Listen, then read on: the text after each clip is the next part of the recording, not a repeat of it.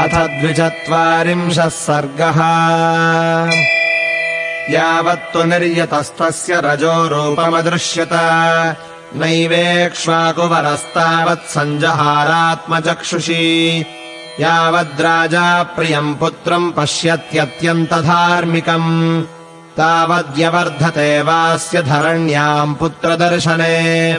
न पश्यति रजोऽप्यस्य यदा रामस्य भूमिपः तदार्तश्च निषण्णश्च पपातधरणीतले।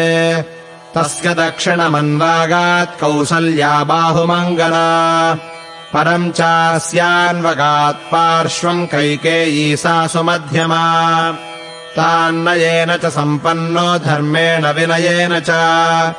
उवाच राजा कैकेयीम् समीक्ष्य व्यथितेन्द्रियः कैकेयिमामकाङ्गानि मास्प्राक्षीः पापनिश्चये। न हि त्वाम् द्रष्टुमिच्छामि न भार्या न च बान्धवी। ये च त्वामनुजीवन्ति नाहम् तेषान्न ते मम। केवलार्थपराम् हि त्वाम् त्यक्तधर्माम् त्यजाम्यहम्।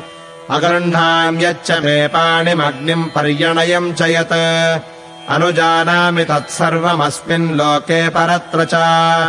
भरतश्चेत्प्रतीतः स्याद्राज्यम् प्राप्यैतदव्ययम्। यन्मे सदद्यात् पित्रर्थम् मामाम् तद्दत्तमागमत्। अथ रेणुसमुध्वस्तम् समुत्थाप्य नराधिपम्। न्यवर्तत तदा देवी कौसल्याशोककर्षिता। हत्वेव ब्राह्मणम् कामात् स्पृष्ट्वाग्निमिव पाणिना अन्वतप्यत धर्मात्मा पुत्रम् सञ्चिन्त्य राघवम्। निवृत्त्यैव निवृत्त्यैव सीदतो रथवर्त्मसु। राज्ञो नातिबभूरूपम् ग्रस्तस्यांशुमतो यथा। विललापस दुःखार्तः प्रियम् पुत्रमनुस्मरन्। नगरान्तमनुप्राप्तम् बुद्ध्वा पुत्रमथाब्रवीत्। वाहनानाम् च मुख्यानाम् वहतान्तम् ममात्मजम् पदानि पथि दृश्यन्ते समहात्मा न दृश्यते। यः सुखेनोपधानेषु शेते चन्दनरूषितः। वीज्यमानो महार्हाभिः स्त्रीभिर्मम सुतोत्तमः स नूनम् क्वचिदेवाद्य वृक्षमूलमुपाश्रितः काष्ठम् वा यदि वाश्मानमुपधाय शयिष्यते।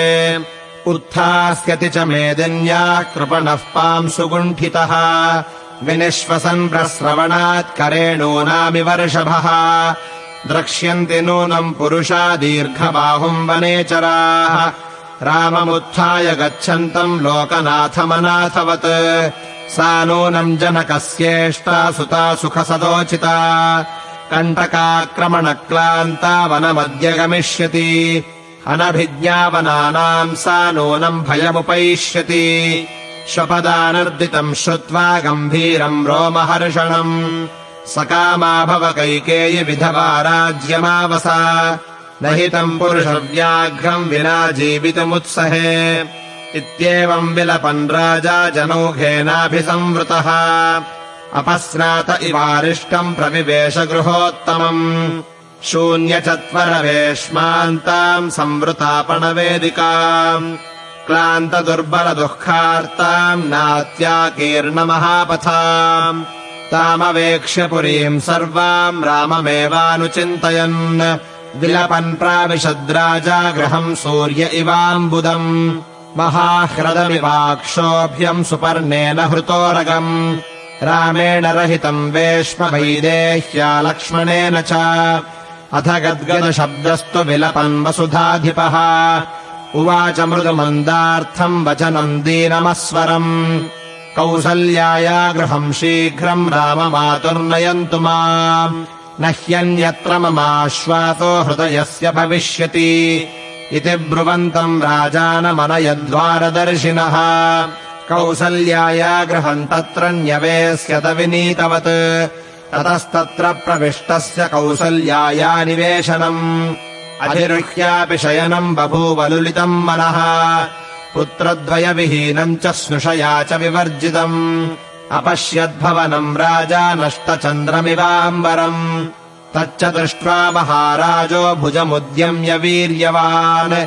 उच्चैश्वरेण प्राक्रोशद्धारामविजहासिनौ सुखिता बततम् कालम् जीविष्यन्ति नरोत्तमाः परिष्वजन्तो ये रामम् द्रक्ष्यन्ति पुनरागतम्। अथ रात्र्याम् प्रपन्नायाम् कालरात्र्यामिवात्मनः। अर्धरात्रे दशरथः कौसल्यामिदमब्रवीत्। न त्वाम् पश्यामि कौसल्ये साधु माम् पाणिना स्पृश। रामम् मेनुगता दृष्टिरद्यापि न निवर्तते तम् राममेवानुविचिन्तयन्तम् समीक्ष्य देवी शयने नरेन्द्रम्।